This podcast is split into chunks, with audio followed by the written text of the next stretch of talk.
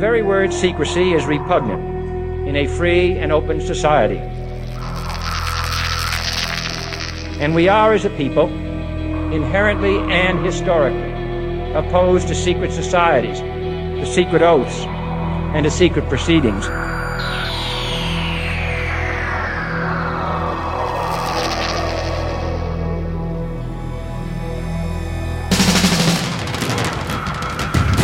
The questions you always had, the answers you were never given, the place to seek the truth. Welcome to Veritas.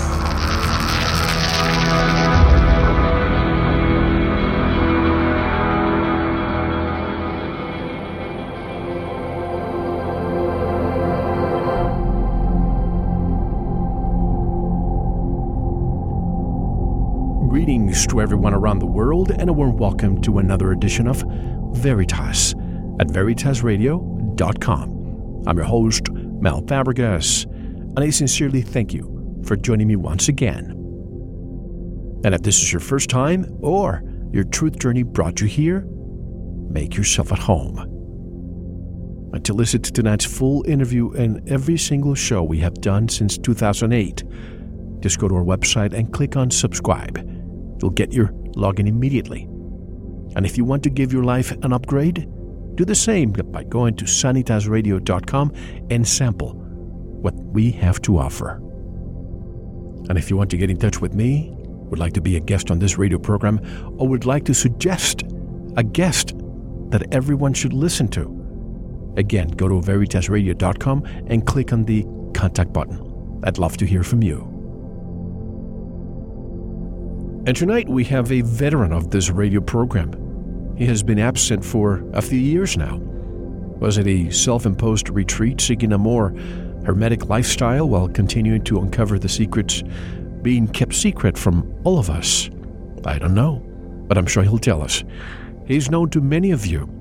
For over 30 years, Santos Bonacci has been researching the ancient works, compiling and translating them into more accessible terms in his study of astrotheology. Santos lives in Queensland, Australia, where he presents regular seminars and webinars on demand. He also has presented lectures and workshops around the world. He joins us today. Hello, Santos, and welcome back to Veritas. How are you? Very well, thanks, Mel. Thank you for having me, and it's a pleasure to be with you. It's always a pleasure. It's been a few years. Great to have you back. And as I mentioned before we began, I usually have tons and tons of notes before I begin any interview. And my note is empty because I know that a lot has happened with you in the past few years since you were here with us last time. Why don't we begin with, is it a self-imposed retreat? What happened? Well, you're talking about the 6-week stint that they put me in, locked me up in a cage for supposedly, quote unquote, contempt of court. Well, that's one of them. At one point, you actually left social media. You remember that years ago? Yep, I did. Let's begin with that. Okay. Well, here's my little problem. I'm very aggressive, and I love the truth. And when I discover the truth, I want to let the world know about it. And as you have seen, and so seeing the response to such truth when it is well researched and well presented, and seeing the negative response to it in certain cases just fires me up. And so when I'm on social media, I do get aggressive, and I don't like it. The aftermath of dealing with shills and all of these types is not pleasant. I'll lash out and then suffer afterwards. Well, it comes with the territory. You know that. Yeah, it does. So I self-imposed my own, hiatus from such social media just to protect myself. I mean, it did get me into a lot of trouble. I went to jail 2 times for that, and I've had a lot of fighting, you could say, on social media, and it's taken a lot of my time and it's been a distraction. So I've come back now recently since October, since I've been releasing geocentric truth to the world, and I've been attacked again quite viciously, and I didn't really deal with it that well. It is getting better now. So, well, that's it. You know, as I call it, the most polarizing subject of all, I think. Yeah, it is. It's very polarizing because it has become a religion more than any plain natural science. There is a religious component to the teachings of the cosmology since Copernicus. All of Copernicus's theories have been put on a pedestal, same with Newton and gravity. So you've got Copernicus and the globe and Newton and the gravity. These have been turned into somewhat of a religion, and people don't realize this. They've been brainwashed, they've been hoodwinked, and there is a religious air to these teachings, and it's a bit like, you know, you can't speak against the Holocaust. Let's not, World War II. Let's not bring out any truths about what happened to the Germans and what really, really happened. We've got to be really quiet about that because some people might just get offended. Well, you're not in Europe right now, because if you were, you're probably going to be getting a knock on your door after what you just said. Yeah, well, I've been posting a lot of truths. Hellstorm is one of the videos I've been posting. Sure. Hitler, the greatest story never told. Mm-hmm. Yeah, what we need to do is amplify JFK's words, who said that one day Hitler will be known as rather a heroic figure for what he did in the world and what he tried to do. Same as JFK, he tried to do the same thing against the Rothschild, Vatican-owned fiat currency system that is enslaving humanity. They were both heroic, and the world needs to know it, and they'll know it from me. Well, you know what you just said, a lot of people, I mean, those are truths that a lot of people don't want to even believe or even entertain. Why do you think that is? People get angriest, you know, when their beliefs are challenged. And that could be the geocentric model. That could be what happened during World War II, what happened, you know, with Hitler and so on. Yeah, the reason being is because of the indoctrination. People pay a lot of money to go to these buffoon schools that the state has set up, even the private schools.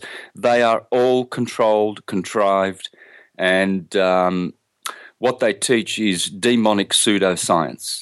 Basically, I have an expression for this. It's hocus pocus, honky shonky, wonky, dodgy, bodgy, bogus pseudoscience. That's all you get at school. You pay a lot for it. You don't get any intelligence. You get education. Intelligence is suspended. People are forced into a situation of cognitive dissonance because their senses and their heart and their already accumulated knowledge base tells them differently, but they have to suspend this and believe in the hocus pocus, gravity, globe, and all of these other lies about World War II.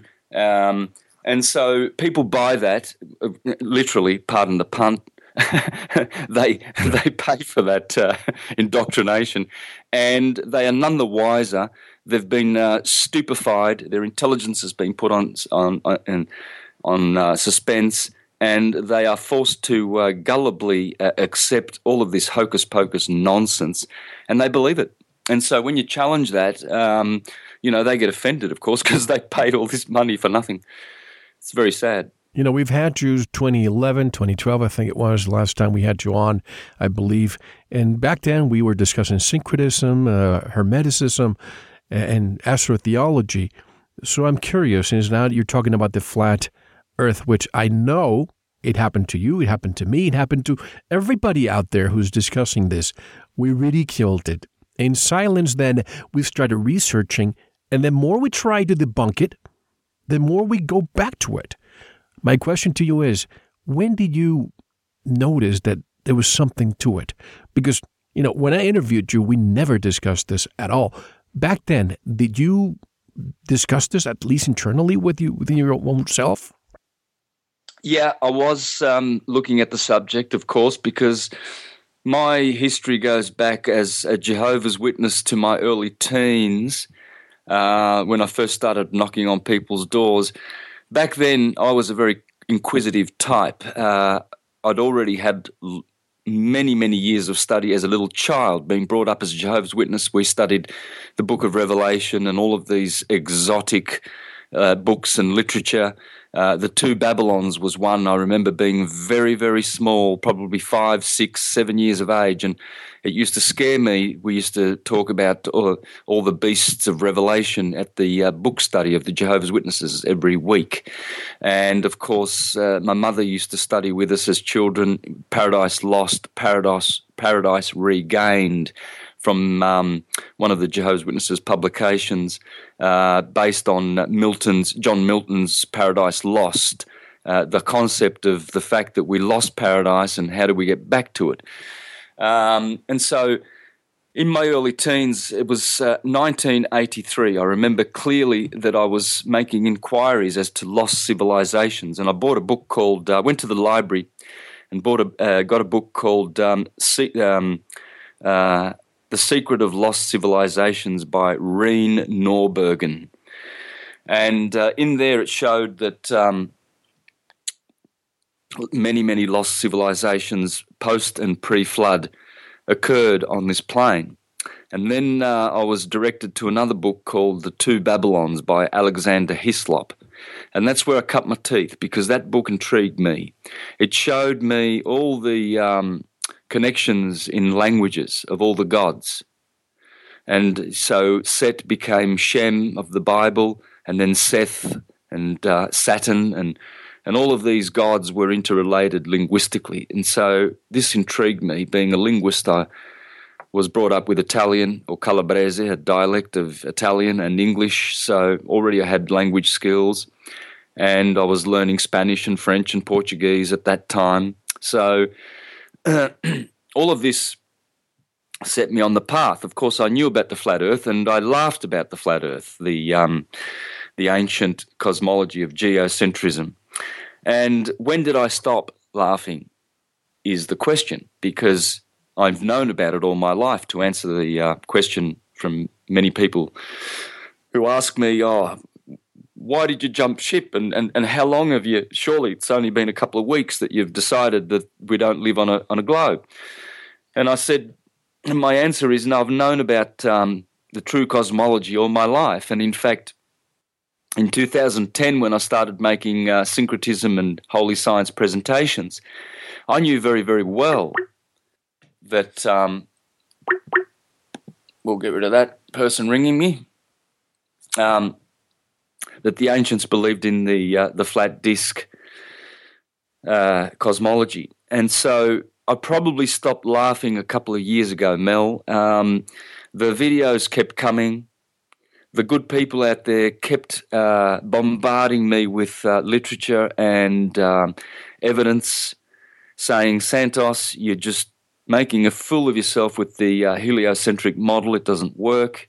It is wrong, it's manipulated, it's contrived, it's erroneous. You need to go back to your texts and see that it's geocentric, and everything else will work better. It will all work better. And so one after the other, I kept watching videos, and I did start speaking about flat earth at the start of last year. And a lot of people did not pay attention because I did it subtly so as not to, I guess, to shock them. And then in June... Was it because such a preponderance of people were now discussing it and you felt safe to come out? Yeah, well, I had to research it properly because I had to merge this with all the material that I had published on syncretism, the sine wave, astrology and everything. So I wanted to know as much as possible correctly before I was able to draw graphs and show people how I normally do, how to transition from one model to the other. And as I realized that it was easier than I thought, it was just so easy. In fact, I have to do nothing. There's nothing I need to do except to remind people that when they watch my presentations, and clearly I base it on the heliocentric model, all you have to do is just remove the Earth from that model, basically, and change your perspective. And that perspective is, see, the Earth does not really figure into my presentations as much as people think it does. It matters not whether the Earth is flat, circular, globular, or whatever, because everything I've done, luckily, very, very fortunately, is based on the ecliptic, the sine wave or the path of the sun and what the sun does. And the planets are doing something similar to the sun, so they just get carried along with that. But all you need to do is focus on the sine wave. And that sine wave is produced by the sun as it goes from the Tropic of Cancer to the Tropic of Capricorn, year in, year out. It polarizes its energies, gives us the longest day of the year in June 21st, Cancer, and the shortest day of the year on December the 21st, Capricorn. Yep. And in between, you've got the autumnal and vernal equinoxes. And this is all you need. This is the key to understanding all of the ancient religions, sciences, mythologies, cosmologies. With this, you can understand alchemy, chemistry, physics, religion. All the sciences are pinned to this wave, this beautiful wave. It's a thought wave universe, and these little waves, large waves, small waves, whatever kind of waves, they are all doing the same thing. They all have equinoxes. They all have wave amplitudes and to varying degrees, and sound, light, energy, vibration, it's all doing the same thing. And it can be explained with one wave. So if the Earth, since you're talking about the constellations and the zodiac and so on, if the Earth is spinning around the sun and the sun is hurling through space at, what is it, 67,000 miles per hour, then how come the constellations have not changed ever since man has been observing and recording their sightings on space in thousands of years? Exactly. So basically they teach us we have four motions. A rotation, which is 1,000 miles an hour, over 1,000 miles an hour, which is over the speed of sound daily. We have a yearly orbit, 67,000 miles an hour, which you just mentioned. Then we have another motion whereby all of our solar system is moving at 550,000 miles an hour around a galactic center. And we have another motion of, I think it's about 1 million miles an hour or more as the whole galaxy is moving through space. So when you factor in all of these four movements, motions, we are actually traveling 1 billion miles a year. So with 1 billion miles every year, now I've done 52 billion miles in my life because I'm 52 years old, and I have not seen a change whatsoever in any of the constellations in all of my life, not even 1 minute or 1 second of degree of arc of parallax have I witnessed in any of the constellations. So Taurus is still the same, and yet they tell you that Betelgeuse is billions of light years further than Aldebaran, the eye of the bull, and Betelgeuse in Orion is the differential of distance there. By the way, I'm losing your voice. I'm not sure if you have any apps open or we're just losing bandwidth. Okay, let's have a look. I can close a few things if that's going to help. Yep. Please. Yeah, well, okay. I'm about as closed up as I can now, so okay. Let's see how that goes. All right. And so It's funny that we always see the same stars in the sky. We don't see any change in the stars as we travel billions and billions of miles. Well, what this indicates, Mel, is that we are not moving. As they say, we live on terra firma, and above us is a firmament.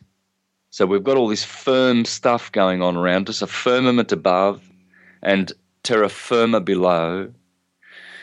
And so what this shows clearly, just this one example, that whatever is above us, a firmament, a vault, a dome, whatever kind of structure that holds those stars and all of the visible planets are moving and not we.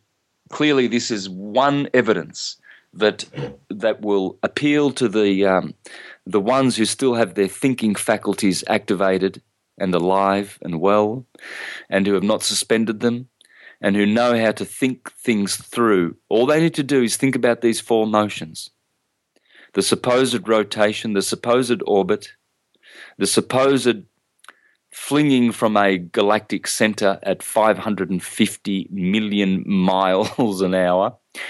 All of these, when you put all of these together, we should be seeing different stars every minute of the day, and yet we don't. The dome or the vault of starry heavens above us is always the same, no parallax, no apparent motion, star against star. They are always in the same relative positions, no relative motion, no apparent motion.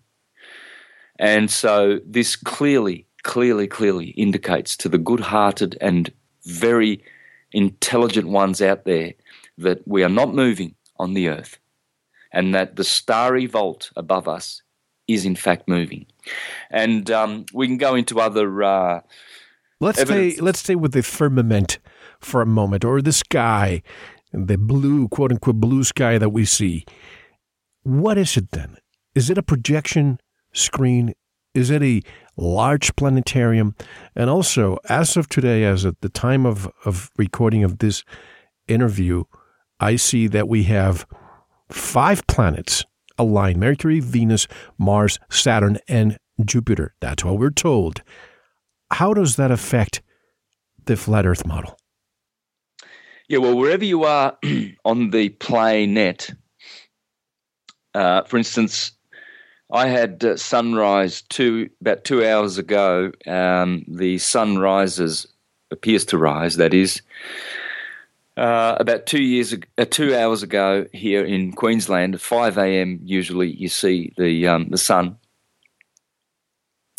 And this is a strong angle. In astrology, this is called the rising sign. This is the sun rising, or any planet that is appearing over the horizon. This is the strongest of all the angles. And so when 2 or more planets rise at the same time and square off with another planet, which is called a 90-degree angle, this aspect is very, very powerful. So what you are referring to with all of these alignments are nothing but planets squaring off at 90 degrees or 180 degrees along the ecliptic. So astrologers know that these configurations cause certain energies on our planet. And so what will happen is all kinds of phenomena, whether they are psychic or physical, such as earthquakes, flooding, tides. Psychic effects will be animals behaving strangely, humans fighting or arguing. And so what astrologers have noticed, because these are ones who spend time observing these angles, and what they've noticed is that these stars, these wandering stars, are nothing but intense, luminous and sonic energy. They are not terrestrial bodies. They have spiritual or non-physical form. Their form is luminous. So this is why we can see them. People argue that because we can see them, they must be physical. No, no, no, no, no. Light, fire is visible, and light is visible, and it has no physicality at all whatsoever. Electrons are not particles. There's no particles in existence. They are all luminous waves. And so when Jupiter, for instance, squares off with the Sun, let's say that Jupiter is in, let's say, Virgo and at the moment, and the Sun is in Capricorn. Well, this is a very benefic aspect.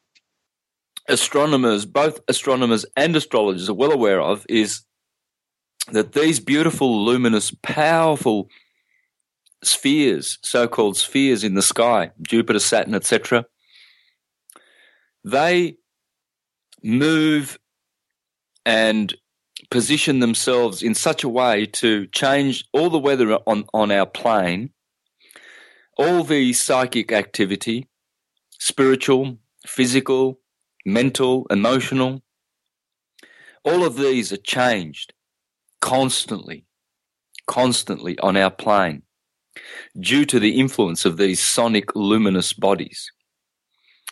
Now, I've had a look at the configuration you're speaking about. Many astrologers have been pointing to a massive alignment today, the 20th of January. But right.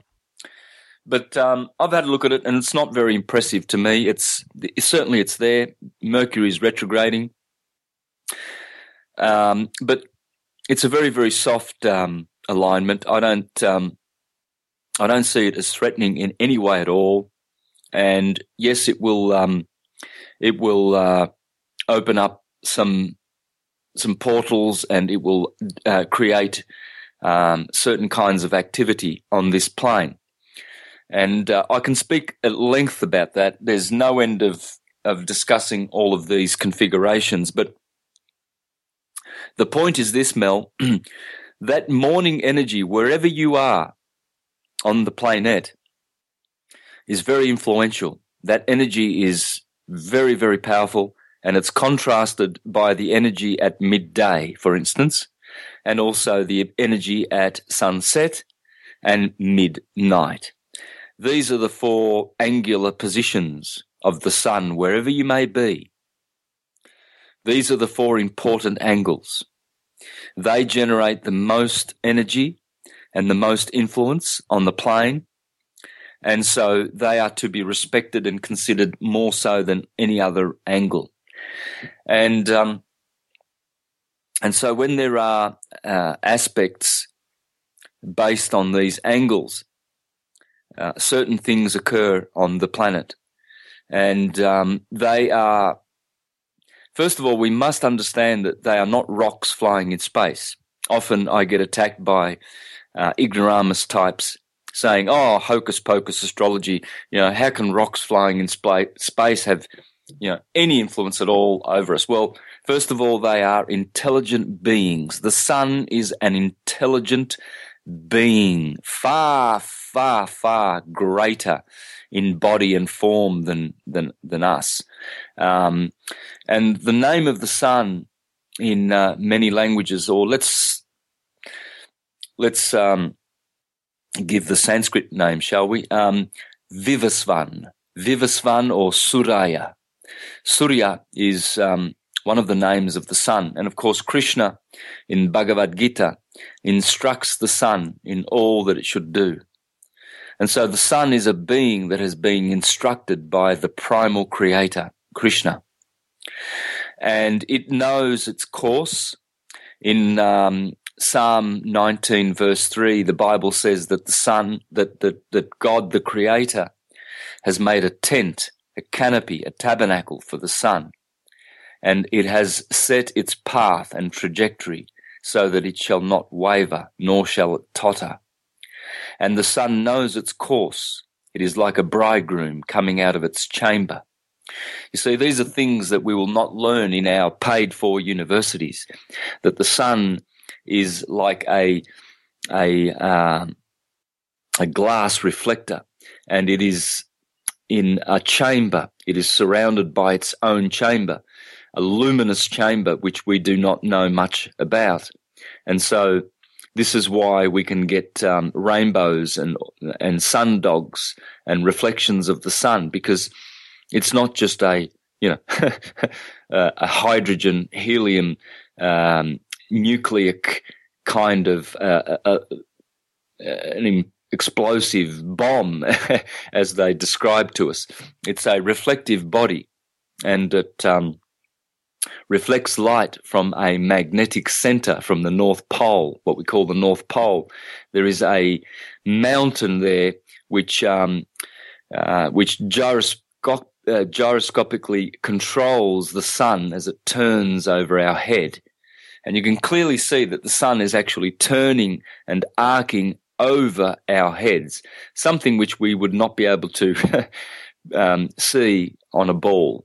We wouldn't see this beautiful curvature of the sun as it curves and arcs through the sky as it turns daily above our heads.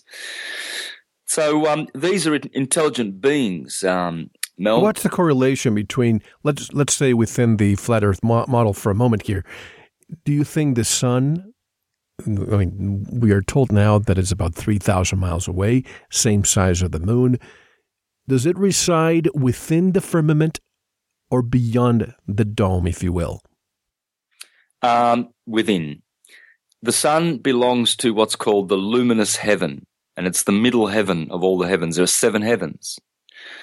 And so immediately above us is the airy heaven, where the atmosphere is contained and all the air.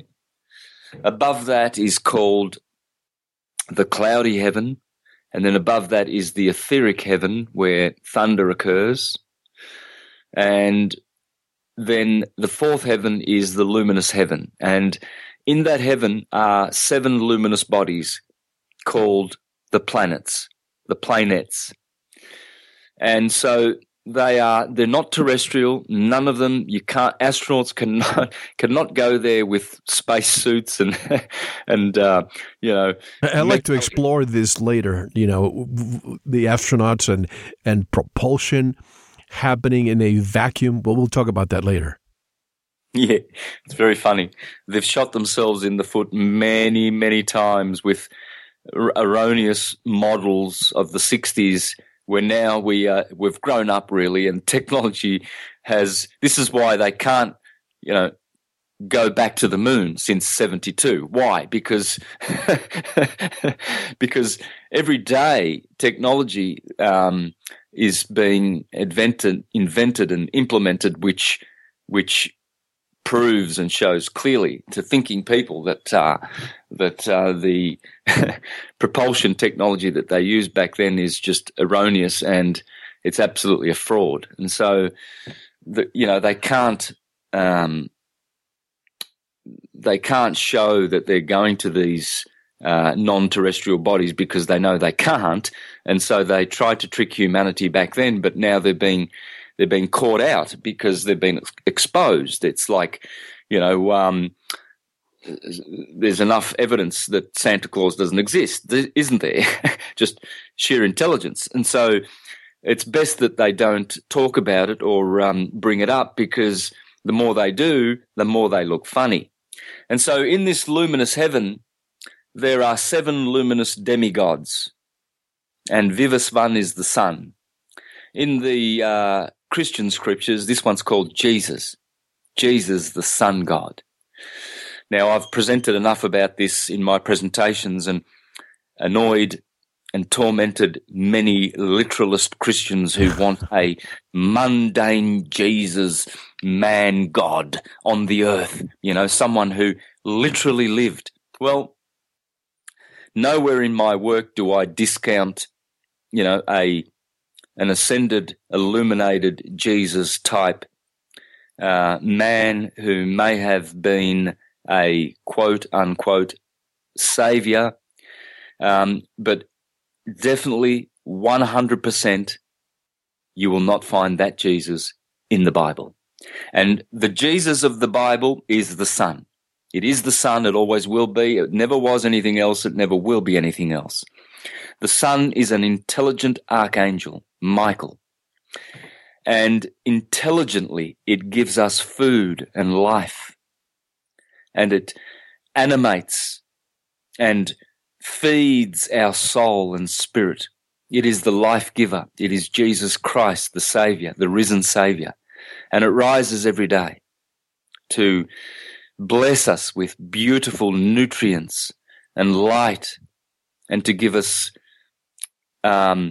wonderful experiences of music and joy and bliss. And this is Jesus. It is not the only archetype of Jesus.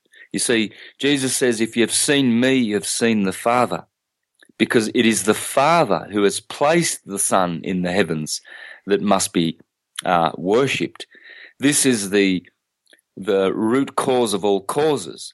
And this being is also intelligent. The Neoplatonists of the Western school, they have described this being as beyond mind. And they call this God prime creator. They call this one, the beautiful, and the good. And this is the Holy Trinity, because this one is one. And this one is beautiful beyond comparison. And it is good. Good and God are interchangeable words. And so when we contemplate our cosmos, our universe, we see a beautiful luminous body called the sun, S-U-N. And this sun is also the S-O-N of God, the Son of God. And so the Father is represented in the dome or the vault of the heaven. The Son is the S-U-N. So we have the Father and the Son. And the Holy Spirit is the light, the energy, the vibration, which comes from both of these, the Father and the Son. And the Holy Spirit is the sound, the word of God that was God and was with God, of John 1:1. And this spirit is what animates our body. It's the breath that we breathe with and that we speak with. You see, the ancient Egyptians, they said that the mother, Isis, is the lungs. The wings of the lungs are the wings of Isis. And the larynx is Osiris, her consort. And the vocal cords through which we speak, this is Horus. So we have Isis, Osiris, and Horus inside of our bodies. And so when we speak, we are speaking with the word of God, and we are creating with our words. Words are worlds. To make a world, you just put an L in the word word. And so when the scriptures say that the word made the world was made by the word, the Logos, the astrologos, astrology, then we begin to see that the word or sound is produced by these beautiful luminous objects which are existing in the luminous heavens. Above the luminous heaven is what's called the starry heaven. This is the fifth sphere or the eighth sphere. The fifth heaven or the eighth sphere. And so in this heaven is the grandfather of all the luminous bodies, and the grandfather is called Uranus. Uranus is the ruler of the starry heavens, where all the stars are, the zodiac stars, the 48 original constellations, 12 plus 36 make 48. So you have the 12 zodiac belt along the ecliptic, and then you have the 36 extra zodiacal decanal signs, which make up 48 constellations. And what these make up, Mel, these 36 constellations together with the 12, they make up the circuitry of the starry heaven. So when you're looking up the stars, all you're looking at is luminous, sonic, sacred, geometric cells in the body, mind, of God. And so these intelligent beings are forever emanating energy directed at us, at this plane, at this stage that Shakespeare described. The world is a stage, and it's a light show. And this eighth sphere is what we call the firmament. And so the seven luminous bodies, which we can see, exist under this firmament, whatever it is. Whatever the firmament may be, it is firm. And the stars do not move. They keep their position, as the scriptures say. The stars keep their position, and they honor God, the Creator, by maintaining their positions.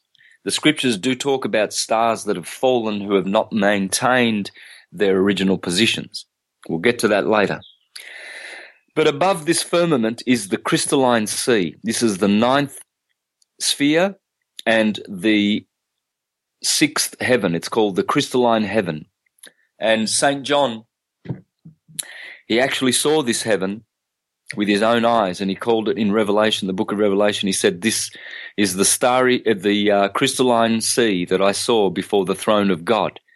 And the throne of God that he saw is the primum mobile, the 10th sphere.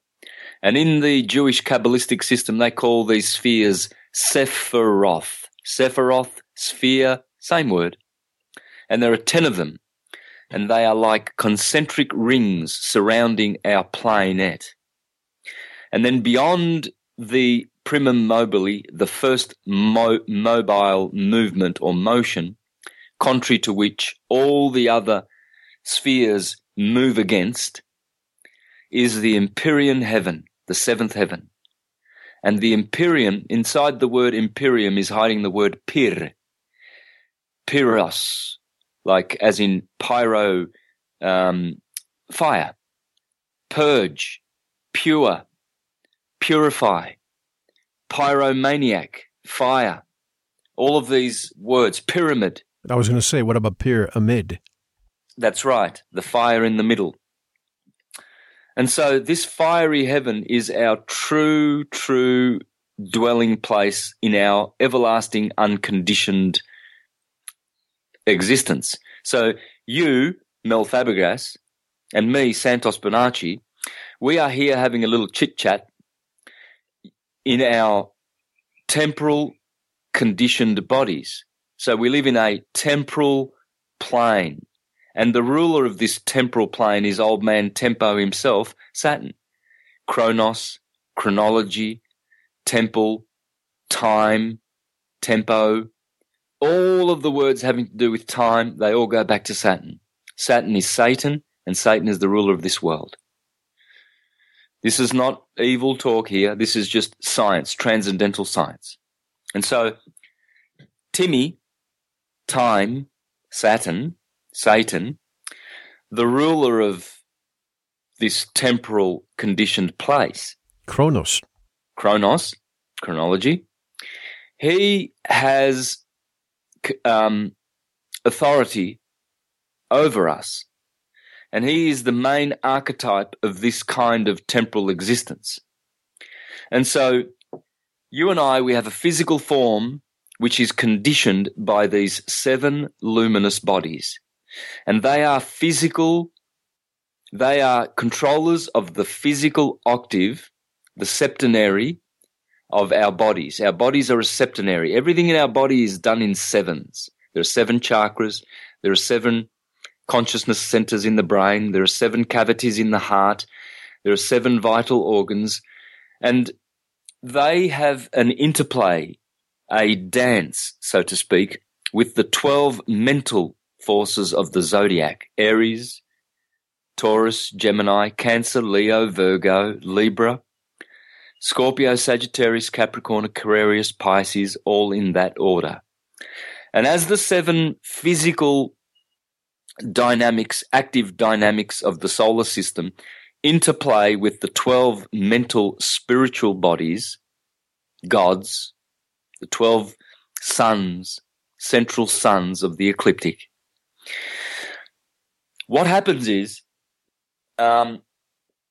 we see all the different forms and shapes of human beings produced by the interchange of activity between these seven, this octave of physical bodies or physical energies rather being spiritual in source themselves, and the 12 different energies of the zodiac. And all astrologers know that this is how all the kinds, different kinds of genres and species of life and all the differences in them are produced. You know, I have to ask you this because when I think of Horus, Isis, and so on, and we move that to Jesus and Mary, then we can do the same thing with the planets. You know, don't we have first the Hindu gods being the planets, you know, Sun, as you mentioned, Surya, Mercury, Buddha, Venus, Shukra, and we can go on and on and on. And then the Greeks came along. And then we have the sun, you know, ancient Greeks call it Apollo, then Helios. And then we have the same thing, Mercury, Hermes, Venus, Aphrodite, and all those gods. And then we have the Romans. And that's exactly where we are today, with the exception of one planet. Uranus was called Calus. That is the only planet that had a different name. Tell me more about that transition in names as it relates to what we're talking about. Yes, well, the thing with these changes in names is that nothing changes toward the archetype. The archetypes are always there. They can never and never will be removed. This world, this physical world, is produced by this interplay of the 7 and the 12. The 7 Olympian gods and the 12 titans, and they are always fighting against each other, and their wheels are turning, their spheres are turning against each other, and grinding and abrasion is occurring, and all of this friction is producing marvelous, marvelous physical and spiritual forms everywhere you go where these mechanisms are working, this kind of a spiritual astro lab, if you wish, if you like. And so the Greeks call this one Kronos, the Latins call this one Saturn, but the names, although they have changed, they are still carrying the same meaning. And the archetype is preserved, the energy of the archetype and the meaning of the archetype. And so when I say that Jesus is the Son, this is not blasphemous. You see, I would be stoned to death if I said this in a Baptist assembly or a Jehovah's Witness assembly. They would excommunicate me promptly. But see, they have been compartmentalized and they have been educated to understand Jesus in a certain way. Their minds are materialist. They still haven't spiritualized their minds. So the model that is taught to them must be mundane because they cannot grasp the truth. They are not ready for the truth. And all churchgoers are not ready for all the esoteric truth that is in their scriptures. And this is why they are given mundane, literal, historical models because they are not ready for the meat of the word. They are still dabbling in the milk of the word. This is why St. Paul said, "Oh, Hebrews, you know, I cannot converse with you about the deep things of the Lord, for you are still babes and you are still dealing in the primary doctrines of the Lord." And what those are the literal anthropomorphic components of astrotheology. They cannot be introduced to the truth that Jesus is the being that is in the sun, Vivasvan, the life giver. Is this why the knowledge has been distilled to the point that, you know, I think of Frederick Douglass when he said, knowledge makes a man unfit to be a slave. If you distill the truth, as you say, is it so that it can make it more digestible to the common man? Yes, if you started telling a little 3-year-old child that Santa Claus isn't that man, It's not, you know, a physical man, and you start telling them the true story of Santa Claus, which is the created by Coca-Cola. I'm not talking about St. Nicholas. I'm talking about Santa Claus, the fat red dressed man. Exactly. This is all part of, you know, we can find different kinds of Santa Claus in many different Nordic, Scandinavian mythologies, and everywhere we can find stories about Santa Claus. But the true story is the story that is the story within, about the Santa claustrum, which is part of our body. Now, the holy claustrum is a little cloister or closet type structure just under the cerebrum in our cranium, and this is where all of the secretions, the sacred cerebrospinal fluids, begin their path in the body, and they must travel through all of the vagus pneumogastric nervous system to feed all the vital organs. And this oil has a very, very beautiful Christic story. This is the Christ within of Colossians 1:27-28, where the Apostle Paul said, "The sacred secret of the Christ that dwells in you." Well, it's the story of Santa Claus. Christ and Santa Claus are one and the same. See, the claustrum is in the North Pole, which is in the cranium, and Santa Claus secretes or descends the chimney, which is the spinal column, daily, and it brings oils to the sacrum, which is the sacred part of your body below, which is the five fused bones of the vertebrae, and this is a pump. And this pump actually pumps the Christic chrism oil. In the Greek system, the cerebrospinal oils are called chrism, the bread of life, the fish. It smells like fish, tastes like salt. This is the salt that preserves. You are the salt of the earth. And so when this salt, this chrism, this bread is elevated in the body by this beautiful sacral pump, then Santa Claus returns back to the North Pole, but he always brings presents. And see, the Christmas tree is just your body. It's the 33 bones of the vertebrae, and the beautiful story of how when you ascend this beautiful chrism back to the cranium, your Christmas tree now gets lit up. And so if you're going to start talking to an 8-year-old or a 7-year-old child about this story, you're going to potentially interfere with the childlike model of a physical Santa Claus, which is basically a lie, but a necessary lie to be able to soften the blow of these magnificent truths, so that when children are taught the false model of the literal Santa Claus and how he descends chimneys and brings presents and pops them under the Christmas tree, now the children have a crystallized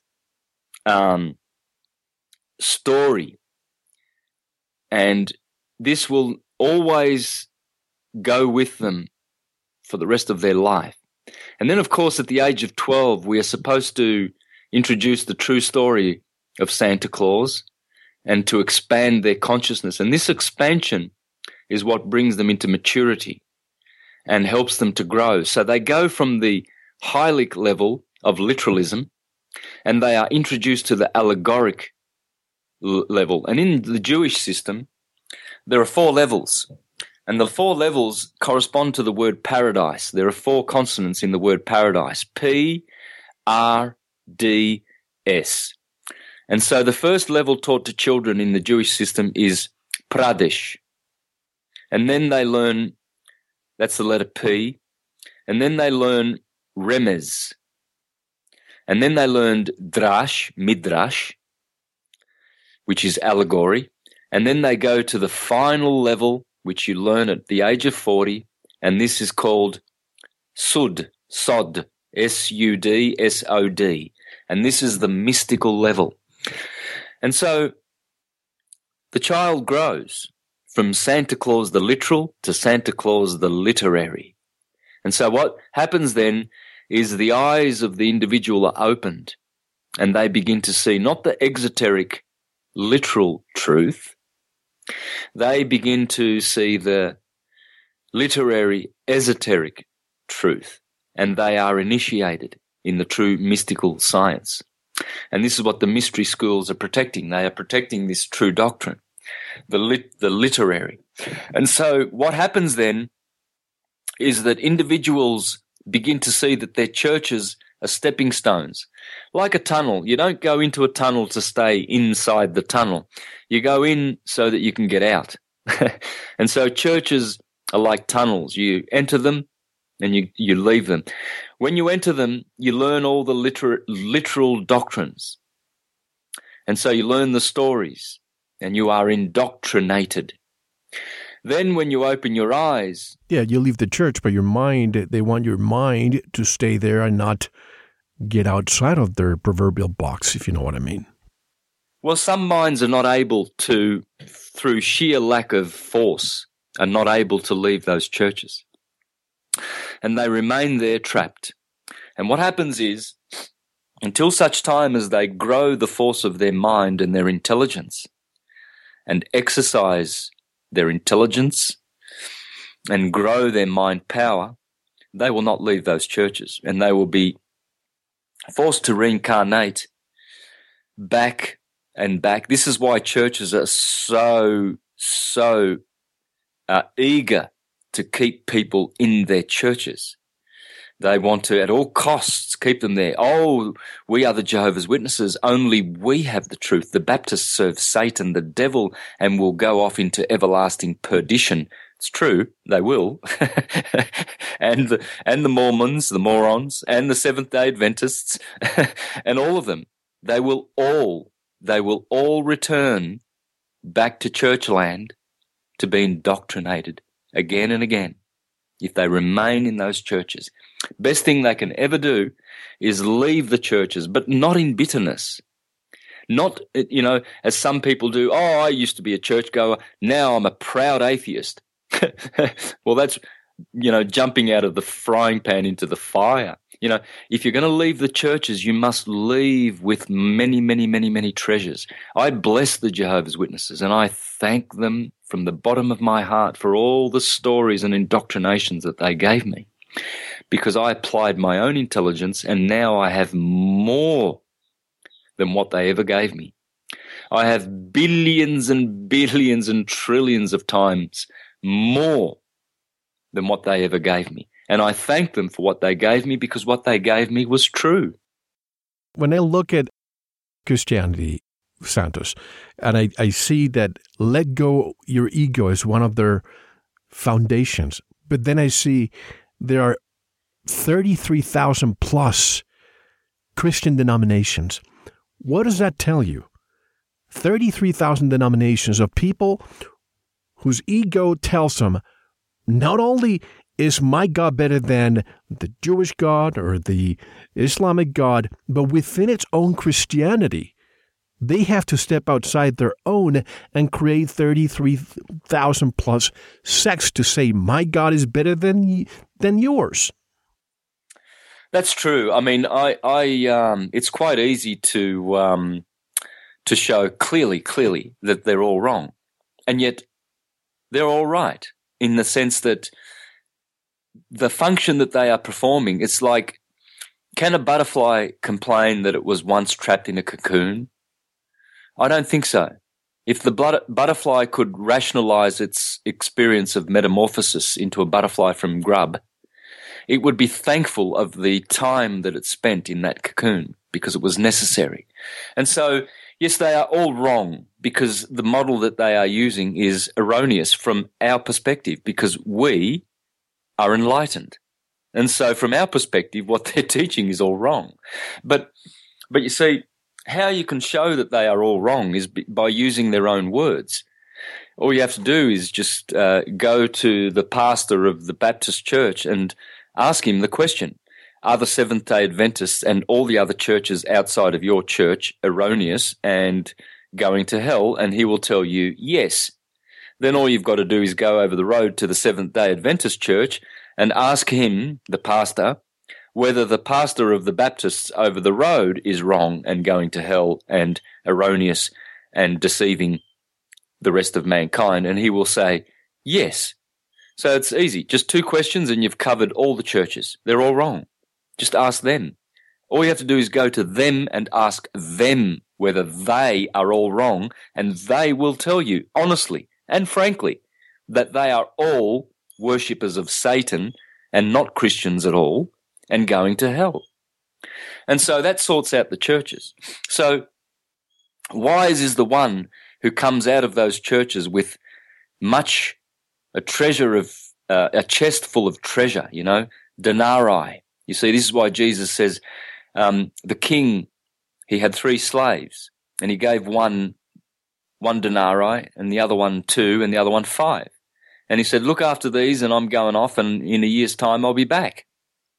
And so 2 of them, the evil slaves, they buried their denarii, and they thought, oh, God, this exacting master, he's going to come back and he'll want that money. He'll want it for sure. I can't go spending that. No. I'll just be lazy and put it away, and then when he comes back, he can have his money back.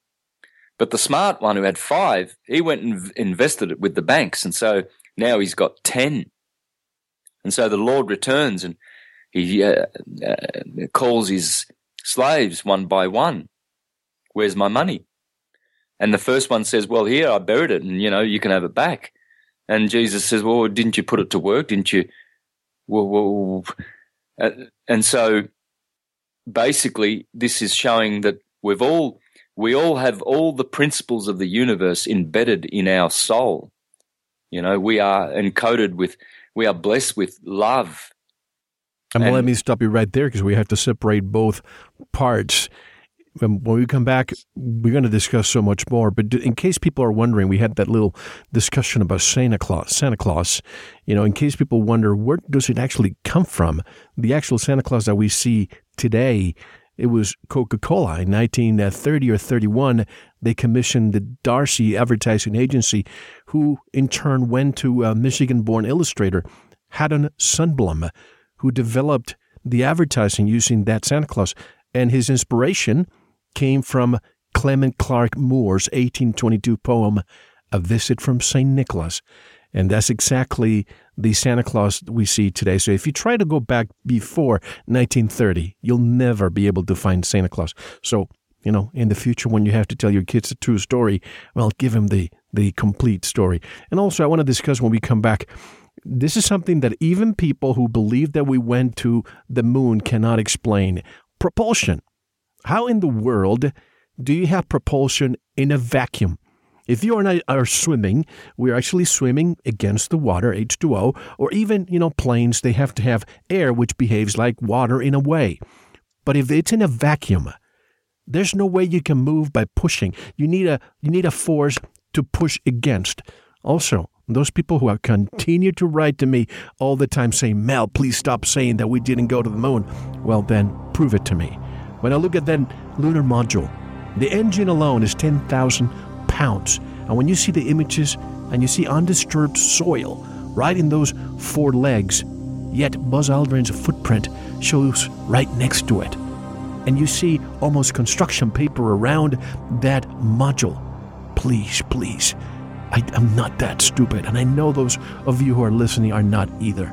But a lot of this when we come back. Santos, how can people learn more about you? Do you still have the same website? Yeah, universaltruthschool.com, universaltruthschool.com, and Mr. Astrotheology YouTube site. Good, so you kept both the same. Excellent. Folks, don't go anywhere. I'm here with my friend Santos Bonacci directly from Australia. Much more truth to uncover when we return. This is Mel Fabregas, and you're listening to Veritas. Don't go anywhere. Thank you for listening to the first segment of this very important Veritas interview. If you enjoyed it and wish to listen to the rest, go to VeritasRadio.com, click on Members, or subscribe, or tell someone else who will enjoy this and all our radio programs. If you are listening on YouTube, like, subscribe, and share it. Don't forget to visit the Veritas store, where you can purchase pure organic sulfur earthing and grounding products, supplements, our USB drive with all our shows, gift certificates, rebounders, fulvic acid, full-body vibration machines, and much more. Now, we'll take a short intermission, listen to some music, and I'll see you in the Veritas member section. Enjoy.